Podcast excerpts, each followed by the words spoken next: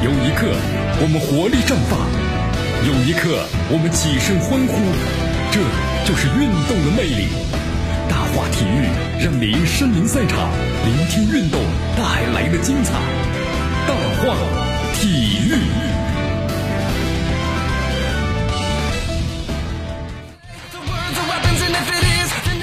这里是大话体育，我是江南，继续锁定 FM 九十六点七，去关注呢我们的节目。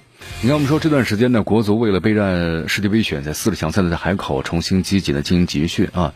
你看，大家都非常关注关于这个规划球员。那么李铁征召了艾克森和阿兰两个人，因为这个防疫政策吧，阿兰目前的话无法进入海南啊，后期可能才能归队训练了。如今呢，就一个人独苗，就是艾克森啊。呃，但是艾克森现在呢，大家看了他之后有点这个担忧啊，因为他现在发福了。身材呢还是胖了啊！你看在场上训练一会儿，记者就发现他有点这个喘解粗气了，所以大家挺担心。那么他的比赛中，比如说体能还有耐力的问题。呃，后来记者呢在他训练当中就询问了他，埃克森说很久呢自己没有比赛了，目前在积极的训练，同认为自己的体重啊和体质都还是不错吧。他我整个假期在广中都在加练，相信十天之后大家看到我的状态会有一个最好的、最好的这个时刻啊！哎呀，确实啊，这艾克森呢我们说了这个。你感觉他的身形啊，跟队友们站在一起呢，比以前呢是整整的大了一圈的啊！包括他的这个肚子和脸都有发福的迹象。而且现在呢，我们说艾克森的经济状况呢不是特别好，因为他年纪慢慢的也都三十二岁了。呃，未来对于国足的出现，那么有多大的帮助呢？所以球迷们现在看完之后的话，觉得还是有点挺担忧的。好，这艾克森的话，我们说他有一个外号叫小熊啊，在网上很多人把他称为叫胖熊，因为现在我们说了，艾克森到中国算算这个时间满打满算的快十年的时间了。他说他特别喜欢吃中餐，吃中餐的话，我们说了吃多了，呃，不管不住口的话，你肯定要发福嘛。你看，在一二年的时候呢，艾克森就是第一次加盟恒大时啊，官方给出的数据啊，体重是七十七公斤，就一百五十四斤。啊，在二零一六年的时候呢，加盟上港是八十三公斤。那么现在呢，肯定不止这个数字了，就是体重在不断的增加。上个赛季中超比赛的时候，我们说艾克森突然缺席这个第四轮广州恒大呢和鲁能的比赛，成为了媒体的关注的焦点啊。当时就是好像有媒体透露说，艾克森呢因为跑动太少了，卡纳瓦罗呢觉得这这这个运动员不行了啊，既没有态度又没有这个状态啊，就被弃用了。不过事实呢好像不是这样的。呃，根据后来这个跟队记者的核实啊，艾克森主要是因为赛前呢没有按照规定就餐，而被队内呢是停赛了一场。那么尽管呢我们说事情得到澄清了，但是关注艾克森的这个身体啊，成为了热议的话题。此前艾克森呢曾经公开表示自己的体脂率啊只有百分之十一，强于多内的就是队内的多数的球员。那么除了教练组安排的日常训练呢，还会主动加练，包括健身房啊，还有力量训练啊等等等等，一直会练到夜里头啊，经常晚上据说十点半呢还在健身房挥汗如雨。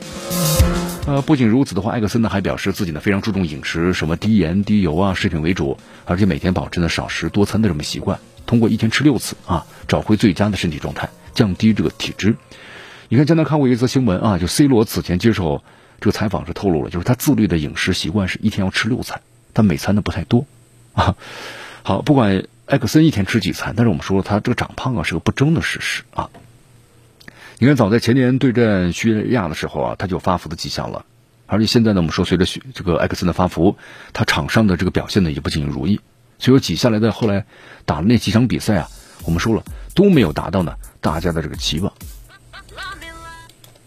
好，关于疫情的原因吧，咱们这个国足的话，一年没有正式比赛了。中超联赛我们说结束之后的话，到现在又一段时间了。所以说，如何保持这个良好的身体状态，对于球员来说呀，非常非常的关键啊。哎呀，艾克森啊，你看小熊、胖熊是不是？那你只有努力通过，呃，锻炼或者训练找回自己的最佳状态啊。艾克森呢曾经给这个身边的人说过呀，他说如果在饮食方面呢不能够保持自律，就不可能在身体方面呢适应高水平的训练，包括比赛需求，那肯定是这样的。所以这就职业道德的问题啊。呃，艾克森呢告诉记者，他说呢，我刚刚经历过。一段假期，现在开始进入冬训了。那么我们的训练量呢，平常大一些。包括我在内，我的队友们现在的身体状况呢，体质和体重的数据都还是不错的啊。他说呢，希望在未来能够为球队啊攻入更多的球。呃，其实说到这个高强度训练的话呢，啊，大家可能就会想到呢以前的这个体测，对不对？不过现在呢，我们说了，刚刚结束假期，国足呢肯定不会展开这个体测的。那么这次的集训前期的话呢，还是恢复状态，包括体能的这个提升为主。你看李铁在这两天采访中也谈到了，就国足呢将会在二月初啊，在海口基地，那么迎战呢在这里经就集训的冬训的两支中超球队啊，作为热身赛来打一下。好，继续关注江南为大家所带来的大话体育。呃，现在李铁呢，我们在带领国足啊，就是开启世界杯的备战的同时啊，那么在另外一个基地啊，就是呃，其实很近，相隔几十米。好，在另一块这个基地上呢，我们说了啊，呃，咱们中国呢九九年龄段的二十二岁国足啊，也在这个训练，而且呢，在昨天下午呀和长春亚队队打了一场热身赛，结果怎么样？结果不太好啊，以一比三的被对手击败了。主教练这个杨科维奇啊，特别生气，发飙了。在比赛结束之后呢，很批球员们说斗志的不足，只会互相的埋怨，认为他们不会穿上了代表中国的国家队队服啊。你看，我们说了，其实之前还看了一则新闻嘛，就是咱们中国这个以前呃中央电视台体育频道对吧？名嘴韩乔生接受媒体采访时，他也毫不直言不讳的说了，说中国足球就像癌症患者啊，出现的不现实。你看这场比赛的话呢，也输了，呃，队员们在场上踢的话呢，就刚开始踢啊，感觉呢不太兴奋。后来在对方的警笛之下呢，丢球了。丢球之后呢，反而越踢越急，传球失误呢非常非常多。所以包括主教练就提醒，哎，要注意要注意。但是局势呢没有任何的改观啊。所以后来的话，你看，互相埋怨呐，丢球之后啊，互相的抱怨，不是努力改变这个场上的这么一个局势。那么最后结果怎么样？一比三输掉了这场热身赛。你看现在咱们中国足球啊，以前呢是越年轻越小，国字号的球队啊成绩越好。但是现在的话呢，你看。越小的话，成绩反而越来越糟糕了啊！所以说，杨科维奇昨天在记者采访说啊，无法接受这个输球。他说，特别是首先就态度出现了问题。本届集训中啊，所演练的东西，在这场比赛中呢，完全根本就没有体现出来。他说，这是我最不满意的地方。他们每个人都不知道自己为什么要到这支球队来，在代表谁在踢球。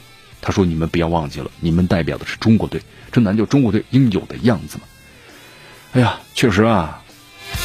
有点恨铁不成钢的感觉，谁去执教的话，谁都能 忍受不了，对不对？